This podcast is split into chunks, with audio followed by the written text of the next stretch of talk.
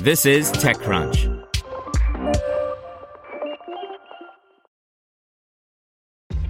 This episode is brought to you by ShipStation. You know, some things take a lot of work, like sending little robots to far off distant planets. And just as that's challenging, so too is running a successful e commerce business, especially when there's so much to do. So I want to introduce you all to ShipStation. Now, I love using ShipStation because of its easy to use dashboard, which makes managing orders and printing labels a breeze and super smooth. Oh, and the customer service is just out of this world. It's exactly what you need to help grow your business. Sign up for your free 60-day trial at shipstation.com slash tech news. That's shipstation.com slash tech news. You're listening to the Daily Crunch. Microsoft reports a strong fiscal first quarter, but Azure's growth rate continues to decline. By Catherine Shu.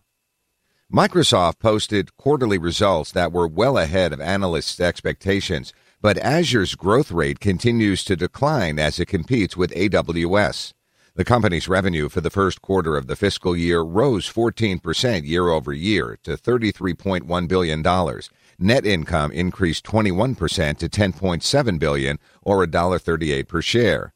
Revenue from Microsoft's Productivity and Business Processes segment, which includes its Office products and LinkedIn, grew 13% to 11.1 billion. LinkedIn's revenue increased by 25%.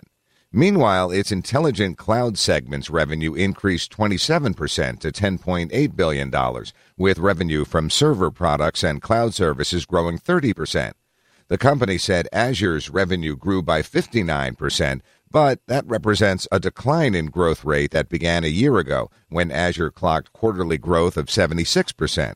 The rate has fallen more since, with today's report representing a drop from the 64% growth reported in the previous quarter. Revenue from Microsoft's personal computing segment grew 4% to 11.1 billion. The company said it expects second quarter revenue to be in the range of 33.15 billion to 35.95 billion dollars. Want to learn how you can make smarter decisions with your money? Well, I've got the podcast for you.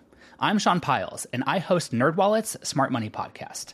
Our show features our team of nerds, personal finance experts in credit cards, banking, investing, and more – and they'll help you make the most of your money while cutting through the clutter and misinformation in today's world of personal finance. You'll get clarity on strategies to help you build your wealth, invest wisely, shop for financial products, and plan for major life events. Listen to NerdWallet's Smart Money Podcast wherever you get your podcasts.